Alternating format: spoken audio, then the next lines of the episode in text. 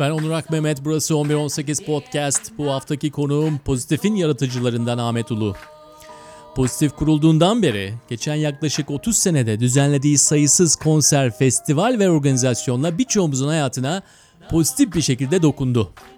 Belki Beyoğlu'nun arka sokakları hala bilinmezlikle doluyken yolunuz 99'da açılan mekanları Babylon'a düşmüştür. Belki Double Moon adlı bir plak şirketleri var. Oradan çıkan Laço Tayfa albümünü defalarca dinlemişsinizdir. Babazula'nın Japonya'ya kadar erişmesine tanık olmuşsunuzdur. Son zamanlarda eşsiz bir mekanda Kapadokya'da dünyanın farklı deneyimlerinden birini yaşatıyorlar bize Kapadoks Festivali'nde. Buna katılmış olabilirsiniz. Yani kısaca pozitifçiler kültür hayatımızda mihenk taşları oluşturdular ve halen de devam ediyorlar.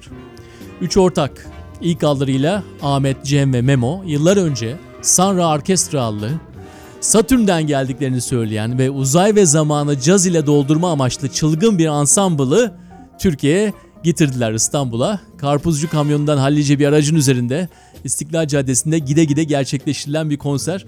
Hatta YouTube'da izleyin. Sunra İstanbul yazın ve o harika siyah beyaz kozmik klibi izleyin isterim. Nereden nereye geldik anlamak için.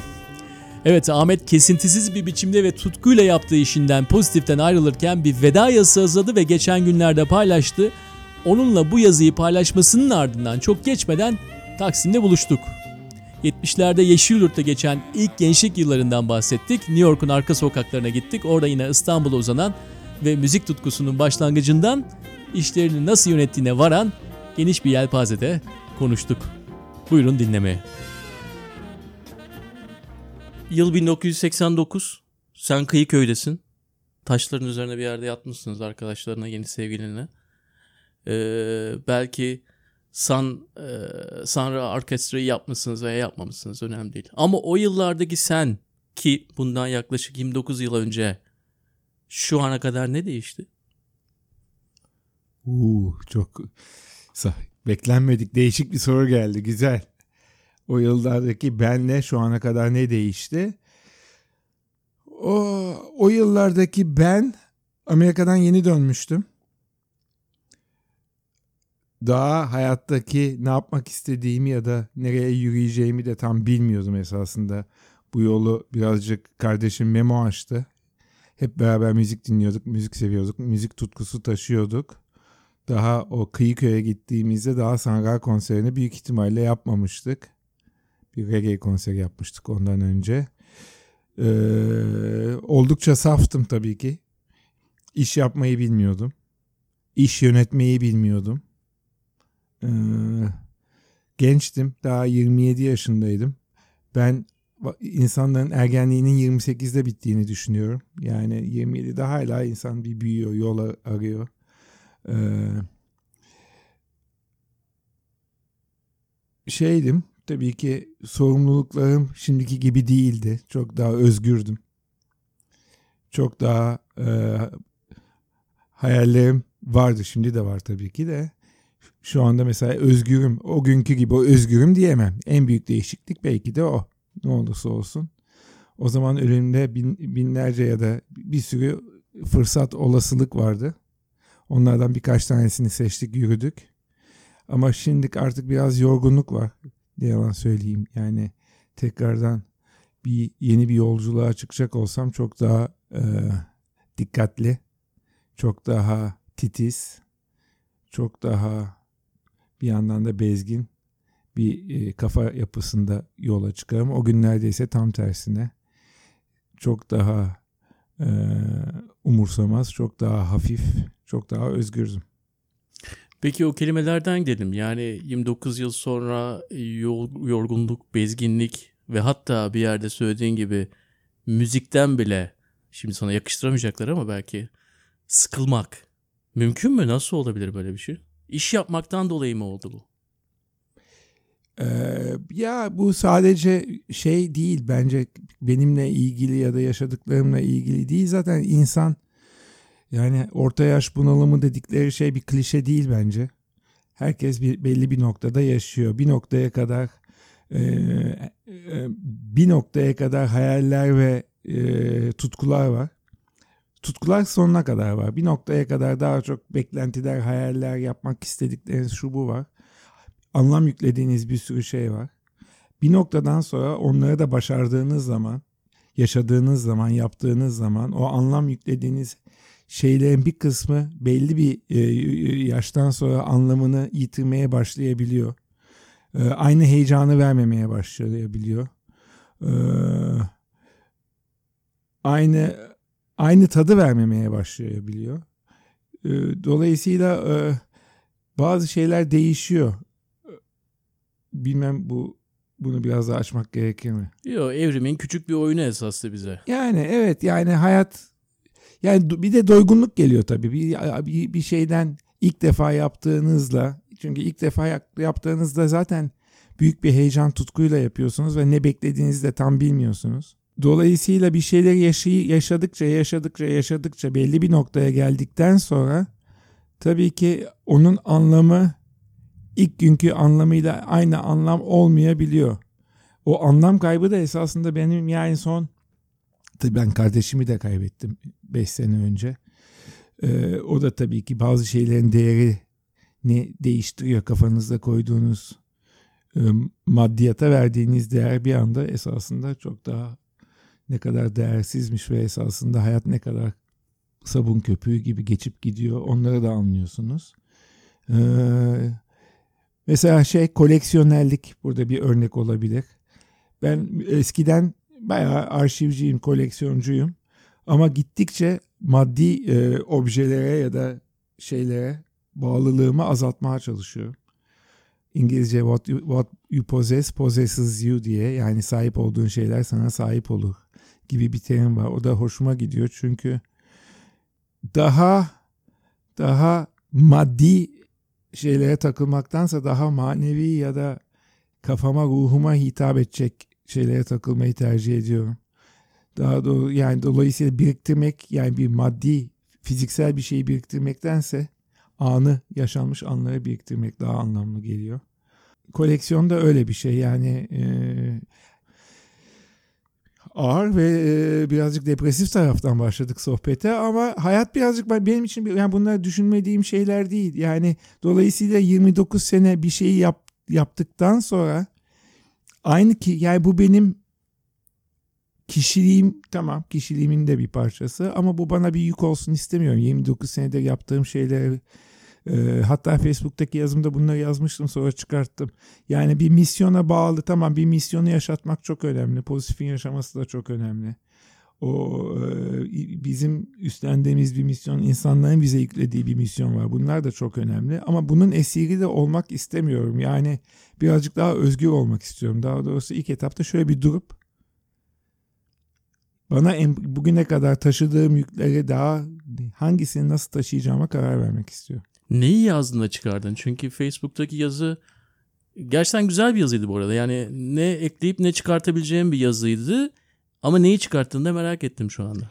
E orada da buna benzer bir şey iç değerlendirme güzel mi iç değerlendirmede yorulduğumdan bahsetmiştim. Yani yoruldum ve bir misyonu sahip çıkmak, o misyonu geleceğe taşımak tabii ki çok önemli.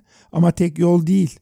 Dolayısıyla ben bundan sonra kuracağım hayatı 29 senede kişiliğimi, karakterimi şekillendiren hayat üzerinden kurmak zorunda değilim. Yani kendimi özgürleştiriyorum bir yandan. Belki de bundan sonra gideceğim. Çiftçi olacağım. Yani çünkü toprağa yakın olmayı seviyorum. Ama büyük ihtimalle olmayacağım. Çünkü bugüne kadar işte 29 sene yaptığım şeylerden de hala çok sevdiğim, hala da yapmak istediğim bir stüdyoya girip bir müzisyene albüm yapmak ya da bir müzisyeni genç yaşta alıp geliştirmek ya da değişik bir festival yapmak ama aynı şekilde değil. Aynı şeyleri tekrar etmek kesinlikle istemiyorum. Yapmak istediğim şeyler var ama onların esiri olmak kesinlikle istemiyorum. O zaman tam seni 3. perdede yakaladık. Yani ergenlik 28'de başlıyordu ya. Evet. Ondan sonra da 28 sene. Şimdi 3. perdeye geçiyoruz. Evet. Bir de orada bir şey daha var. Yani ben birazcık obsesif bir karakterim de var. Tutkularımı da e, obses, obsesif yaşıyorum. Dolayısıyla onların da esiri olduğum yani gerektiğinden fazla zaman ayırdığım, kendimden, ailemden, çocuklarımdan çaldığım zamanlar oluyor. O dengeyi de daha tut, doğru tutturmak istiyorum. Tabii ki üçüncü perdeye geçiyoruz kesinlikle. O zaman ikinci perdeden bir soru da bu biraz da e, olayın obsesyon tarafıyla ilgili. işinde tabii çok e, yapım işinde olduğu için her şekliyle tabii yani mecralardan bahsediyorum. Mekandan tut işte şeye kadar e, plak şirketlerine kadar e, işte bir tuvaletin mesela e, ne bileyim e, yapımı bile bir yerde bir yerden sana dokunuyor mesela yani sen o işin o bütün detaylarıyla ilgilenmek sevdin mi onu yoksa hep böyle bu da olmasaydı dedim mi? Valla sanki beni tanıyormuş gibi konuşuyorsun. Şöyle şimdi iki tip yönetici var ya da birkaç tip yönetici var. Bir tanesi çok yukarıdan bakıp detaylarla hiç ilgilenmeyen e, bir yönetici şekli var. Bir de ben benim gibi ben detaylara çok önem veriyorum. İşin nasıl geliştiği, nasıl e, olduğunu, nasıl yapıldığını öğrenmeyi, bilmeyi de istiyorum ve işin mutfağında olmayı tercih ediyorum. Yani e, kaptan köşkünde oturmaktansa güvertede bir şeyler yapmayı her zaman tercih ettim. Ee, ben detaya önem veriyorum ve ben esasında ofiste detaya çok önem veriyorum ve şöyle söyleyeyim. Ekiple çalışmamda da bir yandan huysuz bir şeyim de var. E, iş yapış şeklim. Çünkü detaylar insanların çok fark etmediği detaylar benim için çok şey söylüyor ve algılamakta zorluk çekiyorlar o detayın niye bu kadar önemli olduğunu. Çok sonradan anlıyorlar onu.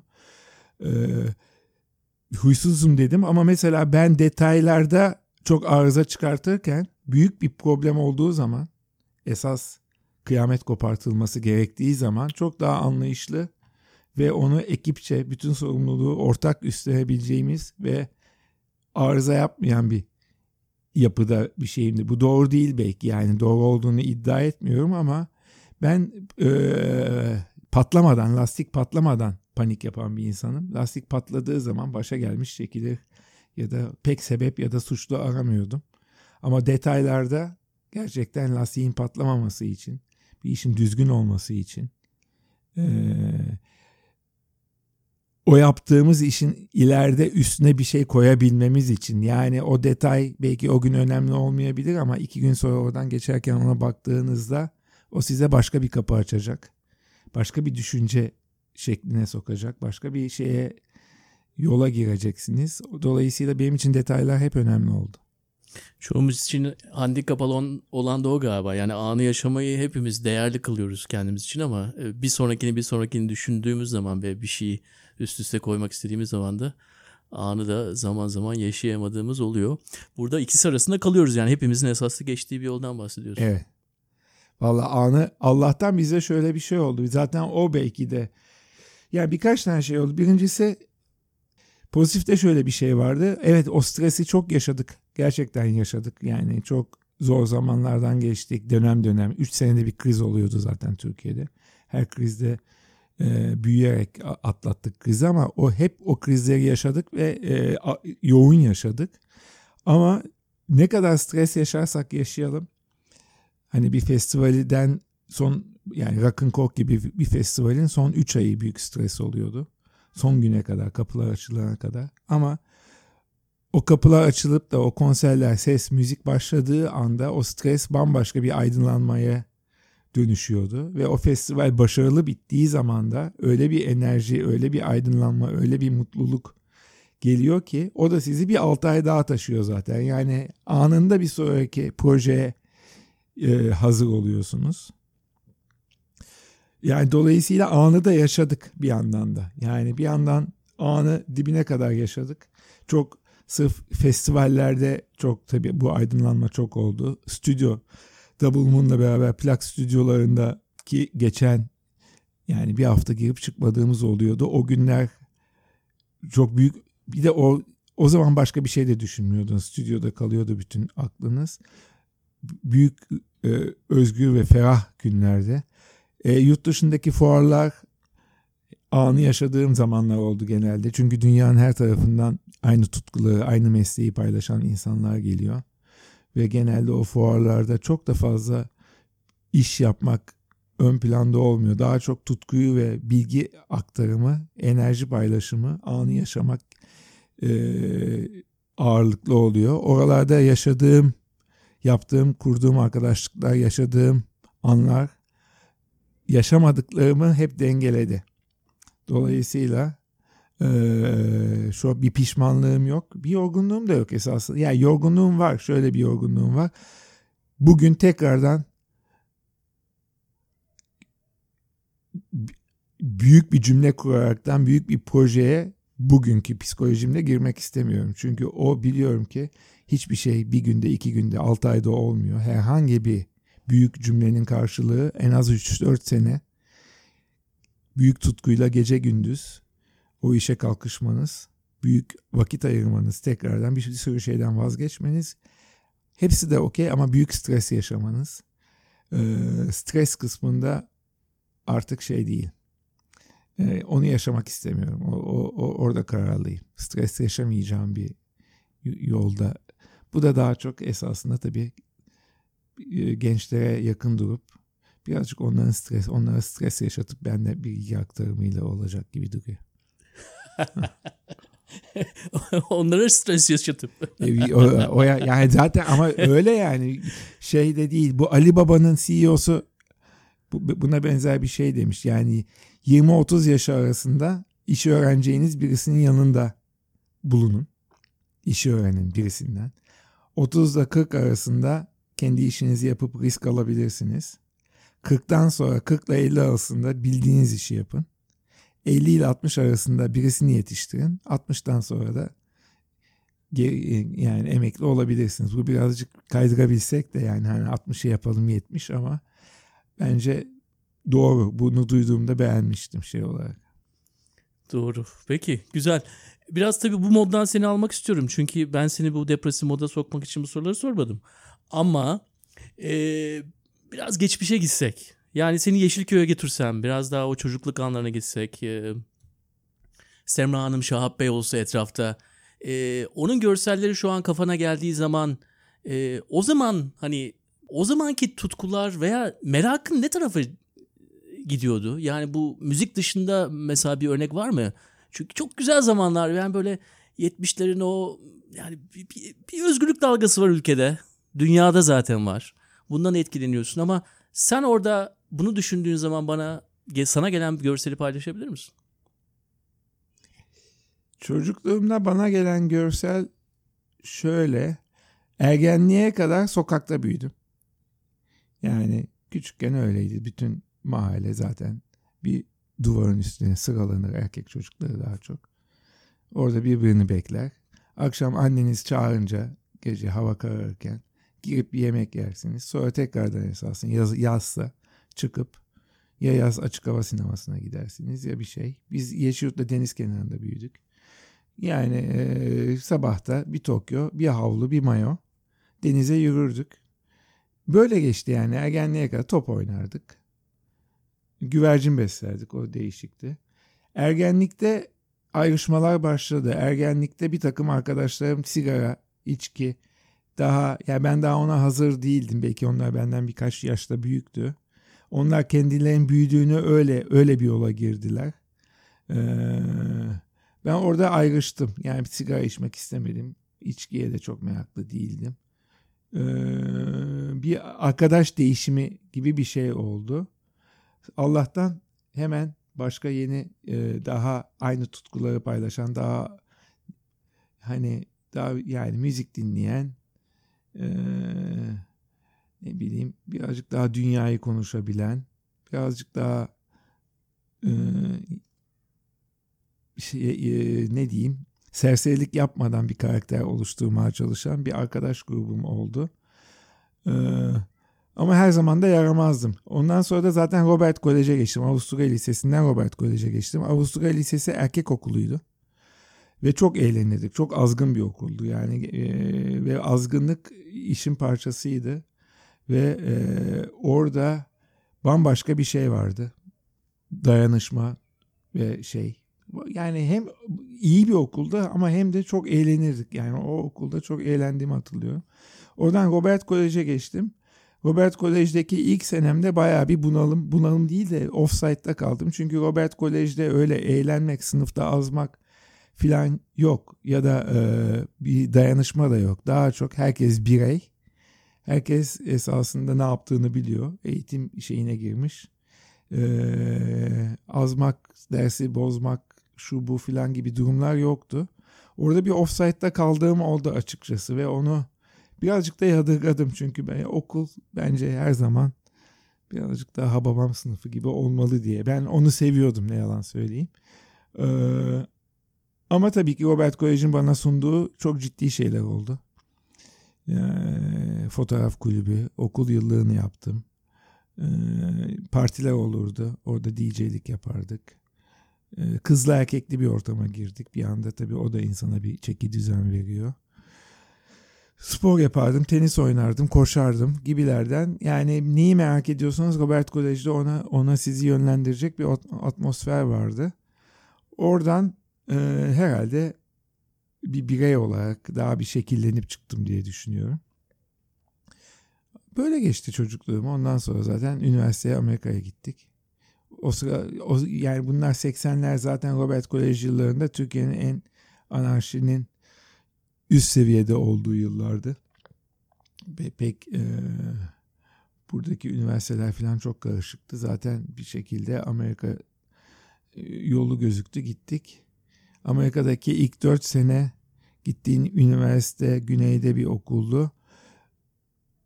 Bir kasaba okuluydu yani 10 bin tane öğrencisi vardı ama Clemson diye bir e, yerde. Dolayısıyla South Carolina. Evet. Entelektüel hiçbir şey yoktu. Tamamen hafta sonu parti, eğlence, parti, eğlence. Entelektüel açıdan kendimi hiç geliştirmedim diyebilirim ama orada çok iyi birkaç tane arkadaşımız oldu. Onlar sayesinde çok müzik dinledik. Okul radyosunda biraz program yapmaya başladık. Müzik tutkusu orada iyice şekillenmeye başladı. Columbia House'tan e, alır mıydınız o kasetleri, şeyleri, CD'leri falan? Ha onu genelde onu yapan arkadaşlarım ısmarlayıp birincisi hani 13 tane alıp sonrasını getirmezlerdi diye hatırlıyorum. Ben yapmadım onu. Yok ama evet e, o, o zamanlarda. Sonra Clemson'dan işte o şeyden e, master yapmaya Philadelphia'ya geçtim.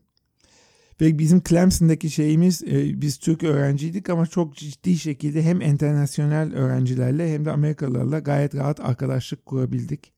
Hiçbir yabancılık çekmedik. Çok çok çok geniş bir arkadaş kitlemiz vardı yani e, iyiydi. Philadelphia'ya master yapmaya gittiğimde bir anda kendimi büyük bir şehirde buldum. Hiç arkadaşım yoktu neredeyse. Ama çok e, kültürel olarak çok zengin bir şehirdi.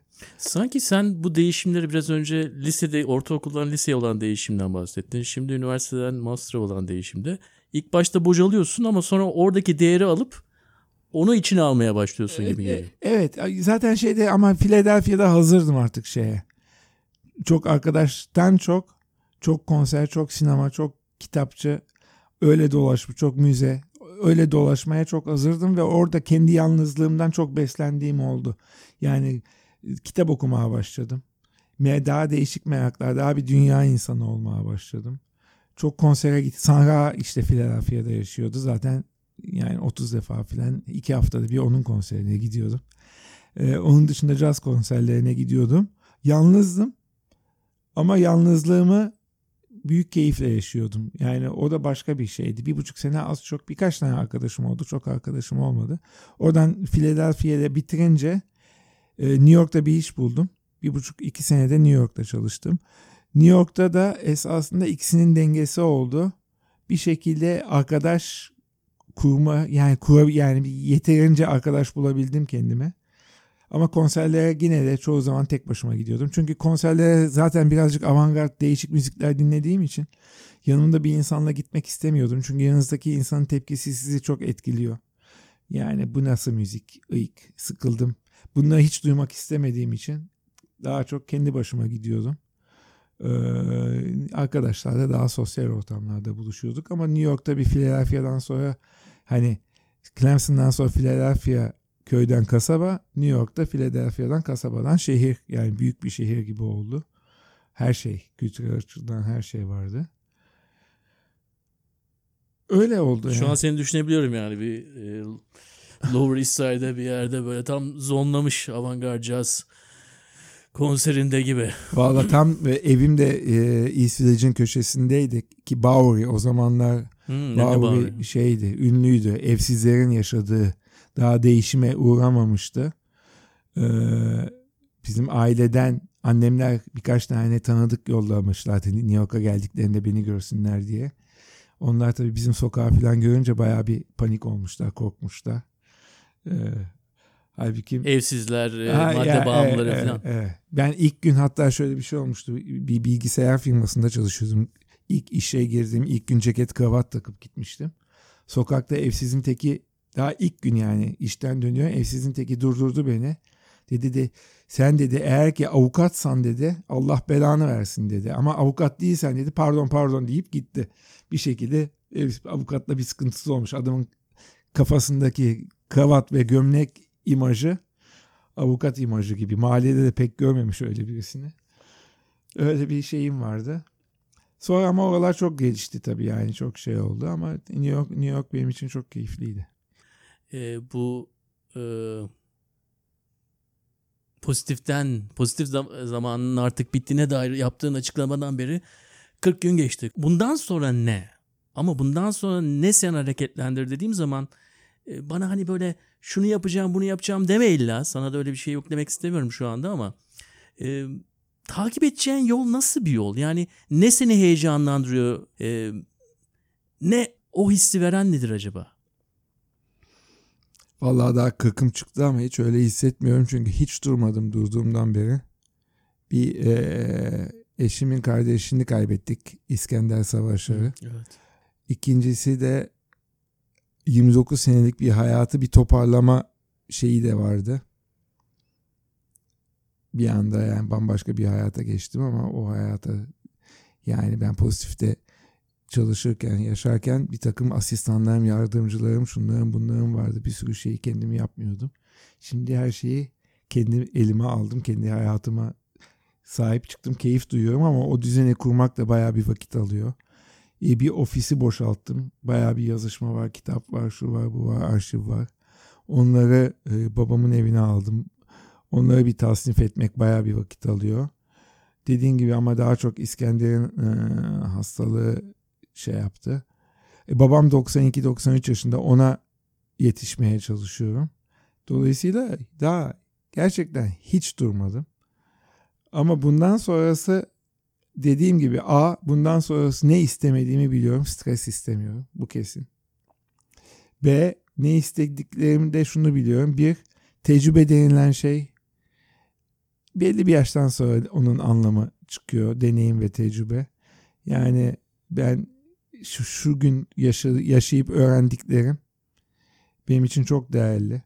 Bunlar parayla satın alınacak bir şeyler değil. Keşke yani şimdiki kafam 35 yaşında olsaydı bir sürü şeyi farklı yapardım. Şimdi bunu söylediğin zaman bana ben de şaşırıyorum. Yani biraz önceki hikayeyi aldım ben. E, 35 yaşında şu an kafam olsaydı deyimini duyarız. E niye senden böyle bir şey geliyor? Neyi farklı Hayır. yapardın? E bir sürü şeyi farklı yapar. Yani Ha, neyle ilgili onlar? İşle ilgili mi? Özel hayatla mı Yok ilgili? işle ilgili insan yönetmekten tutun e, bir projedeki öncelikler yani insanlar hata yapa yapa ya da yaşadıkça bir şeyleri öğreniyorlar doğruyu buluyorlar. Öbür- 35 yaşında doğruyu bulmak için 3 tane tur atıyorduk 4 tane tur atıyorduk.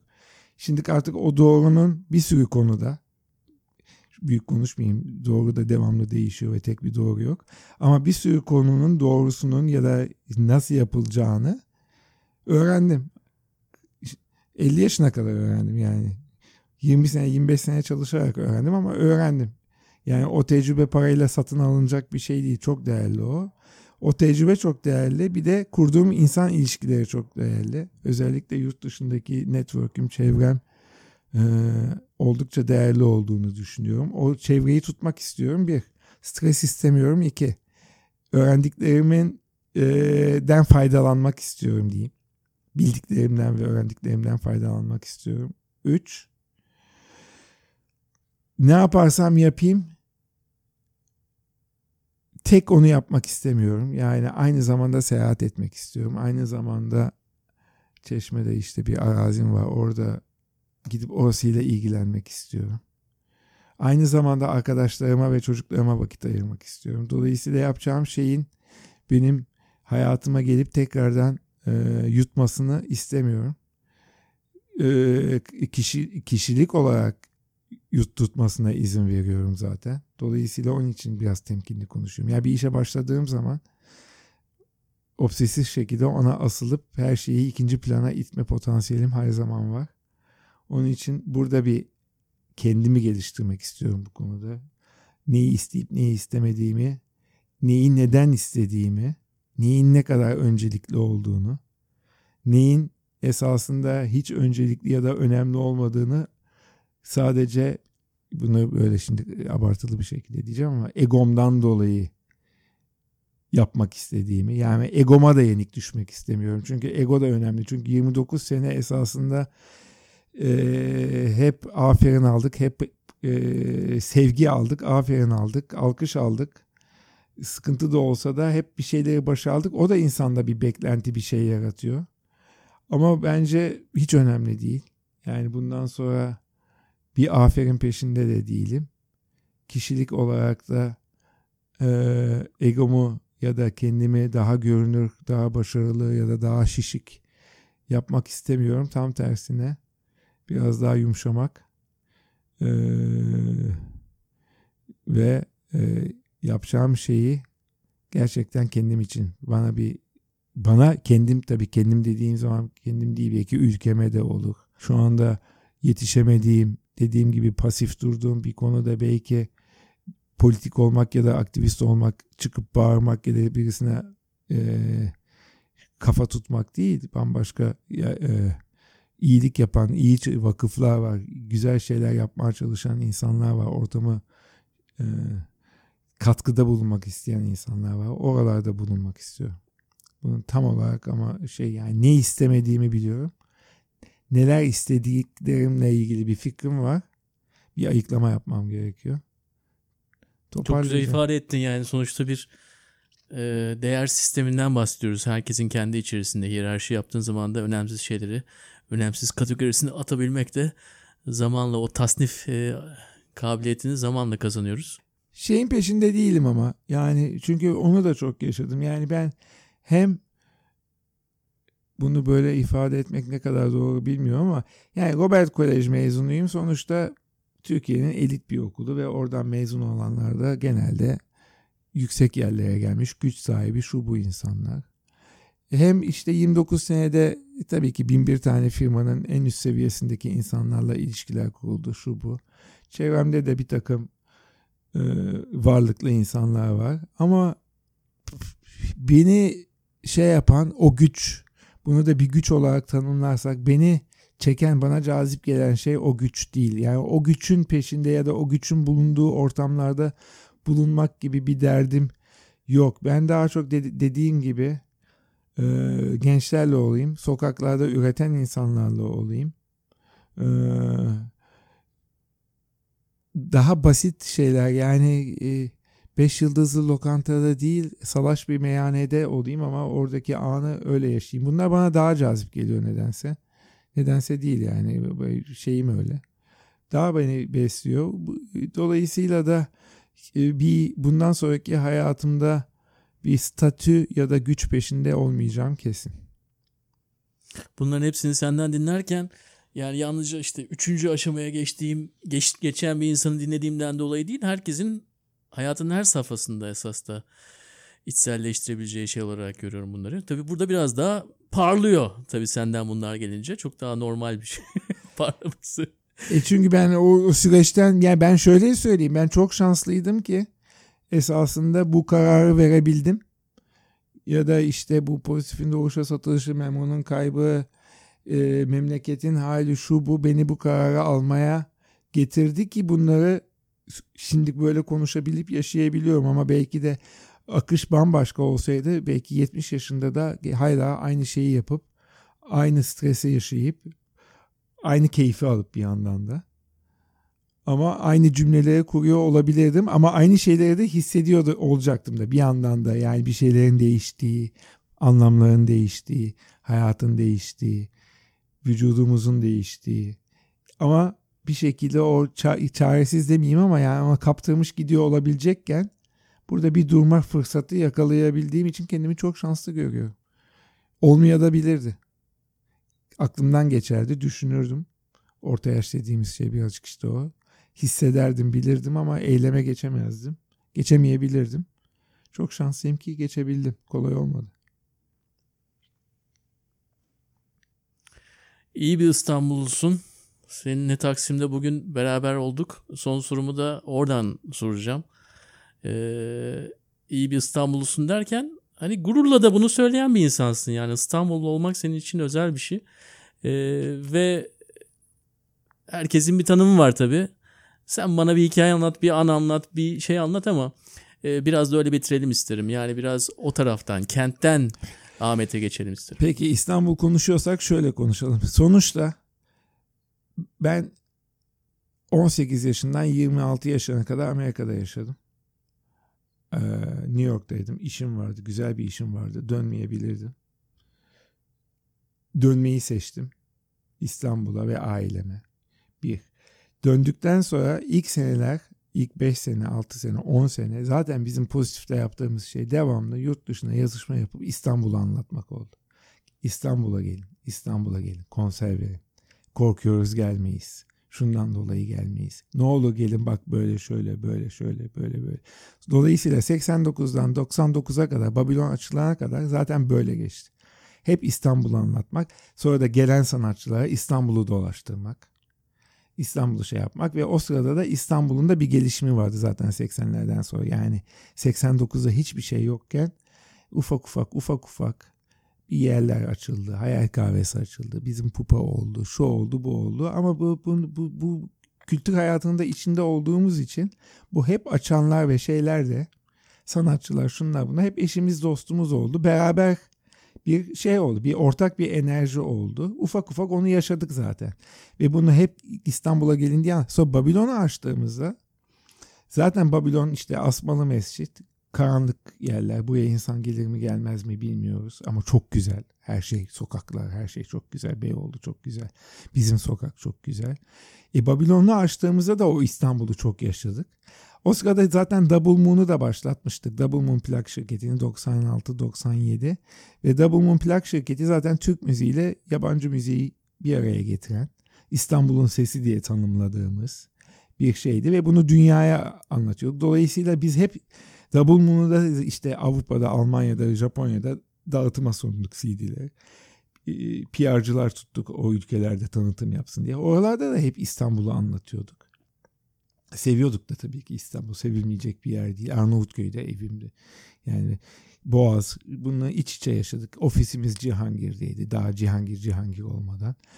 Se hep sevdiğimiz şeydi. Sonra da Bab Babylon, Double Moon 99, 2000, 2001 İstanbul'un zaten bir anda bütün dünyanın böyle merceği, bütün dünyanın fokusu olduğu yıllar oldu. Ve e, işte Newsweek'e kapak olduk, New York Times şu bu. Ve o sırada çok fazla yurt dışından gazeteci geliyordu. Devamlı. Double Moon'dan dolayı bizi buluyorlardı. Babilon'dan dolayı bizi buluyorlardı. İstanbul'da 10 kişiyle konuşacaklarsa bir tanesi biz oluyorduk. E, o insanlar da biz hep İstanbul'u anlatıyorduk. Bir tesis, elçi gibi dolaştırıyorduk, yemeğe çıkartıyorduk, şey yapıyorduk. Gururla İstanbul'u anlatıyorduk ve İstanbul böyle gittikçe de böyle şey oluyordu. Yani bir transformasyon ama güzel bir transformasyon yaşıyordu. Bundan büyük keyif alıyorduk bu transforma. Hep beraber yaşadık o günleri. Beyoğlu'nun bambaşka yıkıldığı günler yani bambaşka olduğu günler ve devamlı güzellikler. Bir yandan da tabii bir ranttan dolayı bir şey de var ama yaş güzel şeyler yaşıyorduk ve bunu hep yaşadık. Dolayısıyla A zaten İstanbulluyum. İstanbul'u seviyorum. Çok güzel bir şehir. Bütün ait olduğum şeyler, anlam verdiğim, yani ben, beni ben yapan şeyler de burada. Anlam verdiğim şeyler de burada. Ee, ben şeyim de yani e, bir garajdaki insanla da arkadaş olabiliyorum. Kapıcıyla da arkadaş. Yani öyle bir şeyim de çok yok. Dolayısıyla sokağa çıktığımda bakkaldır, şudur, budur, ona iki kelime etmek, bir merhaba demek, bir günaydın demek. Onlar da bana çok açıkçası iyi geliyor. Yani beni ben yapan şeyler diye hissediyorum sokakta dolaştığım zaman. Yani Cihangir'e ofisi taşıdık. Hala gittiğimde orada berberinden tutun garajındaki insan falan onlar bana şey geliyor. Yani benim bir parçam gibi geliyor. Bir, bir yaşanmışlık var orada. Onların hiçbirini zaten çöpe atamayız. E, öyle çocuk e, şey ha bir İstanbul'u dünyaya biz değil bir ekip olarak bir işte o dönemi yaşayan hepimiz bir dünyada bir İstanbul şeyi yarattık 2000 2000'den 2010'a kadar bambaşka bir yani dünyanın en güzel en dinamik şehirlerinden biri haline geldi.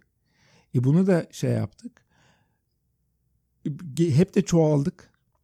Yani birisi daha çıktı bir şey yaptı. O da bir şey yaptı. O oradan bir şey. Yani Babilon'da da zaten aklı başında insanlar geliyordu. Her gelenin bir tutkusu, bir işi, bir şeyi vardı. Bir kattığı bir değer vardı. E çoğaldık. Bu ilişkiler çok anlamlı. Şimdi bunlar ben hiçbir zaman ben diye bakmıyorum. Beni ben yapan işte şu andaki karşılıklı şeydeki siz sizsiniz ya da beni ben yapan Babilon'a gelen insanlar, sohbet ettiğim insanlar. O bu o. Yani deneyimler, hatıralar. Şimdi ben bundan sonrası bunu çöpe atıp sırtımı dönüp Aa İstanbul bitti artık deyip başka bir şey yapamam. Yani zaten bu bu bana çok acıklı geliyor. Yani çok fazla geçmişe bakıp nostalji yaşayacak yani bir insan değilim bir yandan. Ona yani o değil benim kimliğimin bir parça. Ona o, o anlamda yapışmıyor ama çok değer veriyorum bir yandan da. Yani onsuz da devam edebilirim hayata ama o İstanbullu, o yaşadıklarımız, o İstanbullu olma hali benim için hele hele bu yaştan sonra başka hiçbir şey yok bunun yerine koyacak. Yani ben gitsem New York'ta da yaşarım. Belki birkaç sene yaşayıp da gelirim. Belli olmaz. Ama benim kendi düşündüğüm zaman New York'taki yaşadığım, yaşayacağım, yaşadığım hayat her zaman eksik olacak. Her zaman bir e, hüzünlü tarafı olacak. Çünkü esasında benim ait olduğum yer burası. Ayağına sağlık. İyi ki buradasın. Taksim'de beraber olduk bir öğlen sonrası. Ee, tekrarını yaparız diye düşünüyorum. Vallahi çok keyifliydi. Biraz damardan girdik ama.